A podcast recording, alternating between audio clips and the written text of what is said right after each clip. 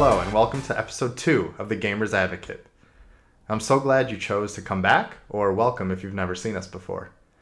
This week, we're going to be talking about a couple cool news stories and then a topic that means a lot to me because it's about gaming with other people, but not in the traditional sense where you have local couch co op and different things like that, but playing games, single player games, together.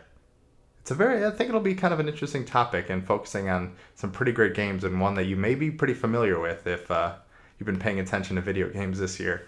But before we get started, I kind of want to just talk about how my week was or what new things that I've done. And the main thing that I did was see Guardians of the Galaxy 2. And I actually very much enjoyed it. Guardians of the Galaxy 1 is probably my favorite Marvel movie. And it just hit me by such a surprise. I loved it so much. I mean, Groot, I Am Groot is incredible. Rocket Raccoon and the music, it's just a combination of so many incredible things. And I don't know, it's probably a topic for another day, but sometimes I feel that hype can ruin movies. And going into this movie with fresh eyes and not really knowing much about the Guardians, I thought was really incredible.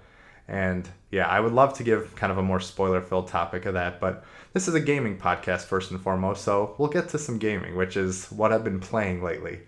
Um, I write for a site called Marooners Rock, and I've been reviewing a game called NBA Playgrounds. It released today, and it's very much in the vein of NBA Jam and NBA Street. If you remember these games where you're playing with characters, current characters, legendary characters, and doing the craziest dunks and alley oops and all this stuff.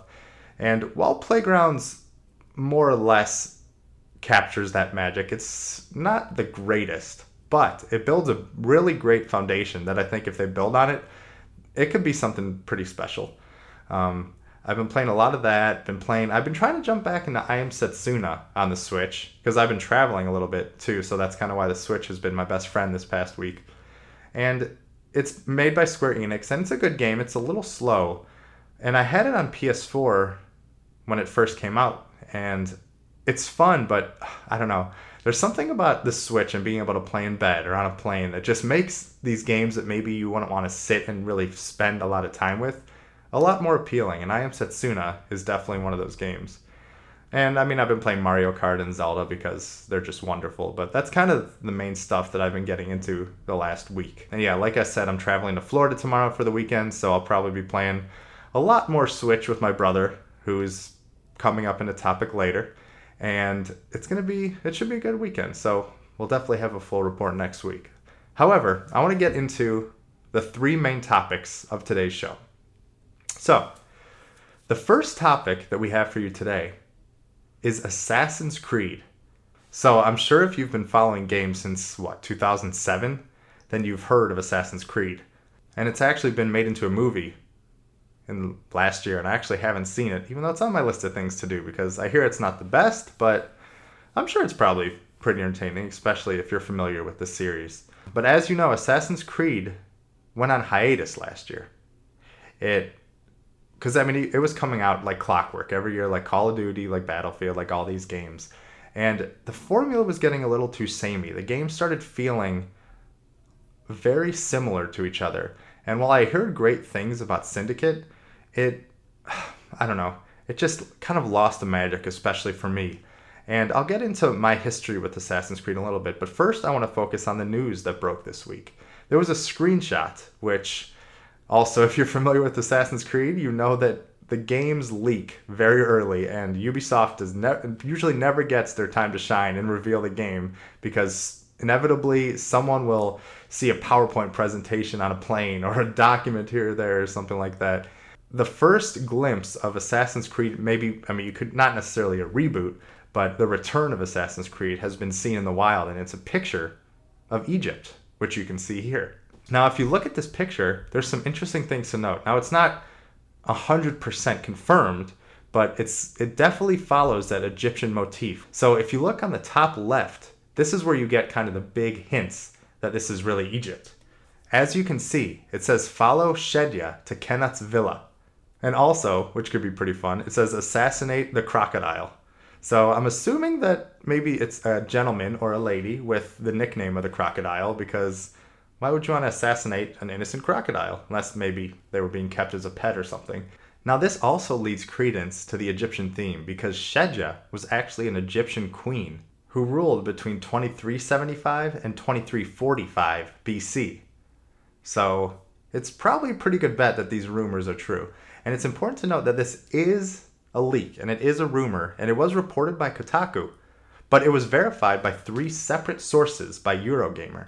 And like I said, with the history of Assassin's Creed leaking, the, the rumored Egyptian theme, and the fact that hundreds upon hundreds of people are, are working on this game at, at Ubisoft, I'd say it's a pretty good bet that this is either an early version or some type of maybe current version of Assassin's Creed, which we've heard Origins or something of that nature. Now, it remains to be seen what more we're going to get in this Assassin's Creed revival are we going to get the modern tale, such as Desmond, and kind of seeing what's currently happening between the Templars and the Assassins, who have been fighting for a very long time? And about what? Who who really knows? We obviously have no indication of multiplayer, what the story will be, anything like that. But it's exciting to see a first screenshot, which means we're probably going to get a reveal pretty soon, and probably its big blowout at E3 2017, which is man coming up next month it's actually exciting because this will be my first year going to E3. So expect a lot of coverage, especially from someone who's never been there and whose dream it's been to go there since he was a wee little lad. Very exciting times ahead, but I want to talk about Assassin's Creed a little bit and my history with the franchise. So, like I said, it began in 2007 and it followed Altair. It was a great tale. I mean, it had some technical issues, blah, blah, blah, blah, blah. And then Assassin's Creed 2 came out and the Ezio trilogy with Brotherhood and Revelations. And I just fell in love with this franchise. The freedom to run and jump and climb to your will and explore these beautiful historical cities. Because I mean, I'm, I'm a huge history guy and I love kind of being able to live these worlds that we can only really read about or see recreations of. And then Assassin's Creed 3 came out and it was okay. I mean, I like the setting a lot. I don't know, the game did drag a little bit. And then Assassin's Creed 4 Black Flag came out and I was super excited because I love the ocean and I love that area and the time period of pirates and being able to sail around in a ship. And I mean, being one of the first games on PlayStation 4 didn't hurt its chances at all either it just didn't grab me like I wanted it to, and it's it's a shame because I always want to get back to it because people have loved the games, and a, a, big reason why they like it is they say that it didn't necessarily feel like an Assassin's Creed game; it felt more like a Pirates game with Assassin's Creed thrown in. And then we had obviously, I mean, Rogue that came out kind of similar times, and Syndicate and Unity and all these other games, and I really haven't played a proper Assassin's Creed game since Assassin's Creed 3, like fully completed the game. I mean, there's been all these other spin-offs like Assassin's Creed 3 Liberation on the Vita and Assassin's Creed Chronicles that are these mini kind of entry side scroller type games that have been coming out. But uh, it's it's a shame because I love the games, but they just became like clockwork and they just became kind of like you were doing a chore. Like every year an Assassin's Creed was coming out and okay, I guess I got to finish it or I guess I got to play it. But with the sheer amount of games that are coming out, it's hard to kind of take a game that you're so familiar with when they have all these new incredible experiences. There's only so much time in the day. So I really, really personally cannot wait for Assassin's Creed, whatever this next one is called, because I like to believe that they've taken their time and listened to the criticisms of the fans and are really going to focus in and get back to what makes Assassin's Creed such a great franchise and why, I mean, so many people around the world loved it and I think it'll be good for me personally because, like I said, I haven't I've kind of fallen out of love with the series, but I want to get back in. And I think getting to Egypt, being able to explore the pyramids and the ancient history and all this kind of stuff, is going to be pretty incredible. Now, before I end this topic, I want to talk about one last thing, and that's where else should the Assassin's Creed franchise go? And I want to hear your opinions on this. So make sure to email me at adam at thegamersadvocate.com or comment below. But where do you want to see Assassin's Creed go? I know me personally, my number one choice is feudal Japan. I know people have said this, and there's been rumors and kind of ideas of should it happen, shouldn't it happen, but I just think exploring that era could be so cool. I mean, obviously, it's Templars and assassins and stuff like that, and you're gonna have to deal with samurai and ninjas. I don't know what you're gonna kind of deal with, but I just think exploring that era would be so not not only just beautiful, but interesting to kind of get a different cultural perspective of how this battle between light and dark are going. I think feudal Japan would be incredible. And I think another really kind of cool one would be going back to the beginning, the beginning of the Assassins and the Templars, and seeing how this feud started. I played Far Cry Primal last year and really enjoyed it, and I kind of like that motif of ancient history and kind of dealing with the origins of humanity and tribes and culture. And I think the Assassin's Creed series would probably be pretty cool taking that kind of approach. It'll be interesting to see where they take the series, and I hope it comes back strong because the foundation obviously is is very strong. So let me know what you think about the Assassin's Creed franchise. Are you excited about this new entry going maybe headed to Egypt? Where would you like to see it go? What would bring you back into the Assassin's Creed franchise? Let me know. What would bring you back into the Assassin's Creed franchise? And that's topic number one. There you go. Easy enough. Um, topic number two, we're jumping back to Nintendo. Now, I know you guys might see a theme, but I do love Nintendo, and they're doing a lot of interesting things right now. Where I think a lot of companies obviously are preparing for E3 and the big push, Nintendo keeps coming out with these news stories in these random times. That's, I mean, that's Nintendo. They drum to their own beat, they do their own thing. It's gotten them into a lot of trouble, but it's also made them a ton of money. And the story I'm talking about today is the new Nintendo 2DS XL. Yes, the new Nintendo 2DS XL. The Switch is out. There's an amazing, I mean, it's getting amazing reviews and reception, even though people can't find it. It's flying off the shelves. And on a random Thursday night, I mean, it was during an earnings call, but Nintendo announced that they're coming out with a new entry in the 2DS slash 3DS family. Now, this is very similar to the new 3DS XL, new Nintendo 3DS XL, excuse me, but there's no 3D. It's got a super thin top screen. It's got faster processor. It's it's the clamshell closing because there is the Nintendo 2DS right now that you can get for $79.99, but it's more geared for the younger kids who like to throw it in the back of a car and not worry about it. It's like very sturdy kind of. But this is getting back to what made that form factor of the 3DS so great, where you can just close it, you can suspend it just open it back up and continue playing. And it's coming on July 28th for $149. It raises the question why is Nintendo releasing another console that's competing with the Nintendo Switch that's at 299 right now? And there's a couple pros and cons and kind of interesting ways to look at this. I mean, I want to take kind of the devil's advocate idea and see why this would be a good idea because at first you're like why are they doing this they should focus everything on Nintendo Switch what I like to say that I think is an interesting point from where Nintendo is coming is the Vita is clearly dead. very sad because I love the Vita, and that's something else we could talk about. The Vita was a great system, and it's it's a handheld. It's a different market. It's not your necessarily your console, your home console, big behemoth. And the Nintendo 3DS XL has an incredible library of games that's or that are already there that the Nintendo Switch, frankly, is not backwards compatible with. So they have this massive library that they don't want to give up on, I'm sure, because think of how much money and resources they've spent on building that library.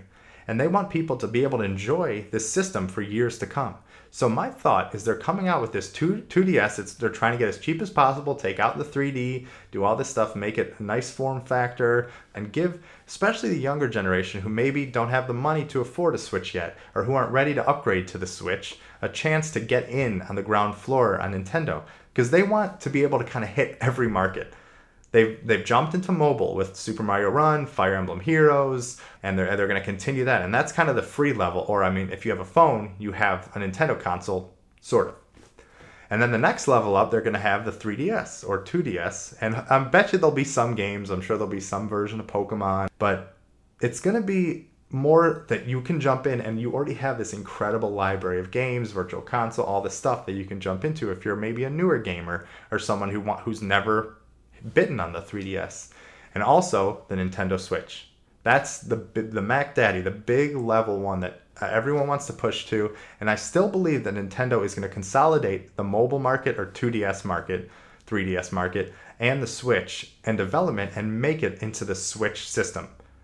I, I really hope so because, as you know, for Smash, they had to develop one for the 3DS and one for the Switch. They go from Mario Kart 7 on the DS to Mario Kart 8 on the Wii U. But with them consolidating it, all the resources and everything can go together at one point to the Switch to make the best version and best console that it could be. That doesn't mean, like I said, they don't want to give up on this huge library of games and market. So I think they're making the system where they already have the parts, they already have the, they know how to make them efficiently because they've been making them for many years now.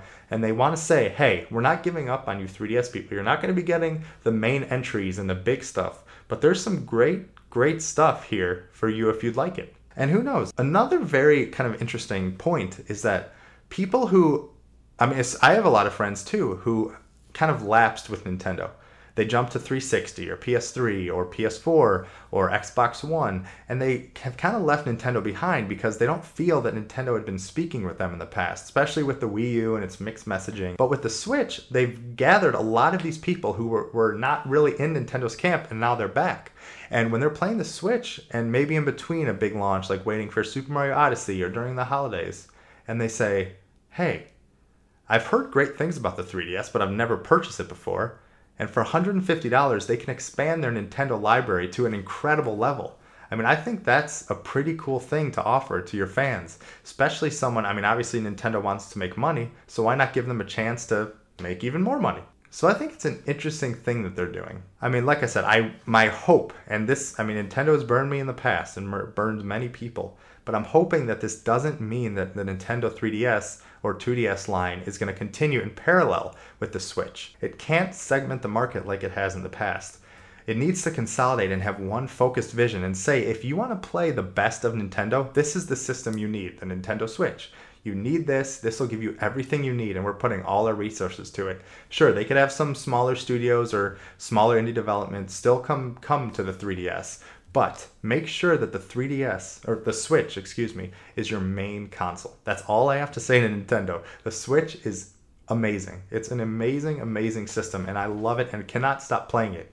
And I'm hoping that it continues and becomes and reaches its full potential, which the Vita never did, which oh, it makes me so sad because that Vita was amazing. And I mean, showed the promise of the Switch. The Switch is really the Vita personified and something that the, the Vita never could get to. It'll be interesting to see how this shakes out. Options are good. Options give your consumers choice and they give them reasons, ways to get in, especially if they can't bump up for the bigger model or the Cadillac version, as some people would say. So we'll see how it goes. But all I know, and once again, is that Nintendo makes sure the Switch is number one. Don't confuse that market. Don't keep bringing out all these games, one for this, one for that, blah, blah, blah. Let the Switch speak for itself and be the true powerhouse of Nintendo. And there's topic number two. Now, for the last topic, topic number three. As always, this is something a little different or a category or something that I really want to talk about and jump in on. This is focusing on single player games, but games that you make into a cooperative experience or you experience with other people. So not like a local co-op game like NBA Street or NBA Jam or Madden or any of these games where you're actually playing multiplayer, but you're playing your own single player story, but you're living and experiencing it with someone else. The first game that I want to focus on is a game that I still can't get over how incredible it is, is The Legend of Zelda Breath of the Wild. Now, I'm not going to get into spoilery territories. There's a small spoiler into what the adventure was that made me think of this topic, but it's not really a spoiler to the game. In this game, there's these things called memories, and that's all I'll say. There's memories in The Legend of Zelda Breath of the Wild that you can search for, and they're pictures of a location in Hyrule. All you get is a picture. That's all you get. There's no indication. There's no it's in this general area. There's no there's no way to know where these things are except for when you explore. So going through Hyrule, the way that I mean, the game is so beautifully designed that these landmarks and these icons and these these places that you visit stick in your brain and you know where the difference of this area by this area where this is it is one of the greatest gaming moments that I've had is finding these memories. But the reason that it made it so special is because I was doing it with my brother, Jordan who has his own YouTube channel, XX Froakie XX. Yes, named after the amazing Pokemon Froakie. yeah, you definitely got to check him out. We spent hours, hours searching for all these memories. We would look at the every angle of this image. We would zoom in. We would take a picture of them and zoom into them and be like, "Where was this thing? Oh my God! Look, there's Hyrule Castle, but look, it's it's at this angle." Or I see this tower, and we need to kind of go to this side. And whenever we found one of these memories, it was one of the greatest moments that I've I've had in gaming, like I said. And sometimes we would stumble upon one randomly when we weren't even looking about it. And I would call Jordan. I'd be like, Jordan, I found the memory. And we would just, we would celebrate together. And we would be on the phone for hours, sometimes not finding anything, because some of them are very tricky. But then one of us would get this kind of like light bulb moment in our heads and just say, oh my God, I know where this is. And we would both sprint there. And the best, best part was the final memory which, like I said, no spoilers or anything. We found it together at the same time, but not telling each other. We arrived to the conclusion and we're like, we need to go here. And we fast traveled there. We found it and we found the memory. Jordan found it first. And two seconds later, right before he could even explain what he saw, I found it too. So we spent this whole journey together and we found the end at the same time. And it was just so, it's so exhilarating. It's a moment that I won't forget. And the memories themselves are an incredible experience because games are so handholdy these days. They are they tell you where you need to go and where you need to focus. But the but Breath of the Wild, its strength is in its world building and building a map that's so beautiful and well thought out that you know where you are and you know where you've been. So when you look at a picture, you can say, I know this general area. I may not know exactly where it is, but if I explore enough and use my my wits and kind of think of where this is, I can find it. And we did. We didn't have to use one bit of help. And like I said, we weren't in the same game. We were playing our own worlds, but we made it into a multiplayer experience where we did this challenge together, yet separately. And it's a moment that I, I like I said, I will never ever forget. Another set of games that I want to focus in on are the Telltale games, and specifically Walking Dead season one. I mean, all of them have this in it, but there's nothing like an episode being released and coming into work the next day and experiencing how people lived the story because you had different choices of how you experience the story and how you would make your characters and how you would end up. A lot of the choices may have been superficial, but they felt real during the moment. When you got into work the next day and you ex- and you exchange your stories with your friends in my case Jack and Bill old co-host of the gamers advocate i mean we would be in shock with what happened and be like did you see that? How could they do that? How did walking dead go that way? And telling them that we experienced the same story but we asked them how did you handle this part? Or how did you experience this this tragic scene? Or who did you choose to live or to to die? And like i said the game itself is a single player game but with the power of your friends and with the com- internet community and made that feeling so much stronger because your story had weight and it was your story. Your friends experienced the story, but they experienced a different telling of the story, not just what you experienced. So they brought in their own connections and their own experiences into the world just as you did, and it brought you guys to different conclusions. And that was the fun of it is talking back and forth and and experiencing it together yet separately. And that's the power of good video games. If a game is powerful enough and it tells a story or has an interesting component, it can draw you in and bring people together to have a shared experience. And I think that is something truly, truly special about video games. With video games, you have agency in how the story plays out and how you arrive at certain aspects of the story. And that's what makes it truly special and especially when you have the right people because sometimes you don't sometimes like i had this period in my life where a lot of my friends kind of grew out of video games and i was experiencing a lot of these things on my own but when jordan grew up and got to a certain age and i found some friends at work that we can kind of focus in on and really share a love of video games it really became special and really reinvigorated my love and my passion for video games. So I, I think it's just an incredible experience because I've never been a true multiplayer guy. I mean, there's some games like The Division that really hooked me, but I'm I love stories and I love experiences, and these are something special that you experience with other people. So I'd love to know your gaming experiences, your single player gaming experiences that were heightened or elevated or made better because of other people. Who's special in your life that makes video games even better? Because, like I said, when you share things and you kind of bring different perspectives and experiences and bring them together, it makes it into something wonderful. So, please, like I said, let me know below and tell me what are your favorite moments, your favorite multiplayer esque moments from single player games. And that's topic number three, and that concludes episode two of The Gamer's Advocate. So, I want to thank all of you once again for joining me as we look into the world of video games week by week. Who knows what week three will entail? We're getting close to E3, so who knows when leaks are coming or what things are happening, but all I know is it's going to be an incredible ride. So if you want to stay tuned to the Gamers Advocate, please subscribe below. Please follow us at Gamers Advocate or myself at Adam Bankhurst. Like us on Facebook, and please send me an email at adam at thegamersadvocate.com. Join the conversation, send your questions, send your topics. I want to bring you guys into the show and help make this into an incredible, incredible world where we can look, love, and appreciate games. So, once again, I want to thank you from the bottom of my heart for joining me on this experience and on delving deep in these topics. So, I wish all of you an incredible day and or night. And I can't wait to see you next week. Thank you.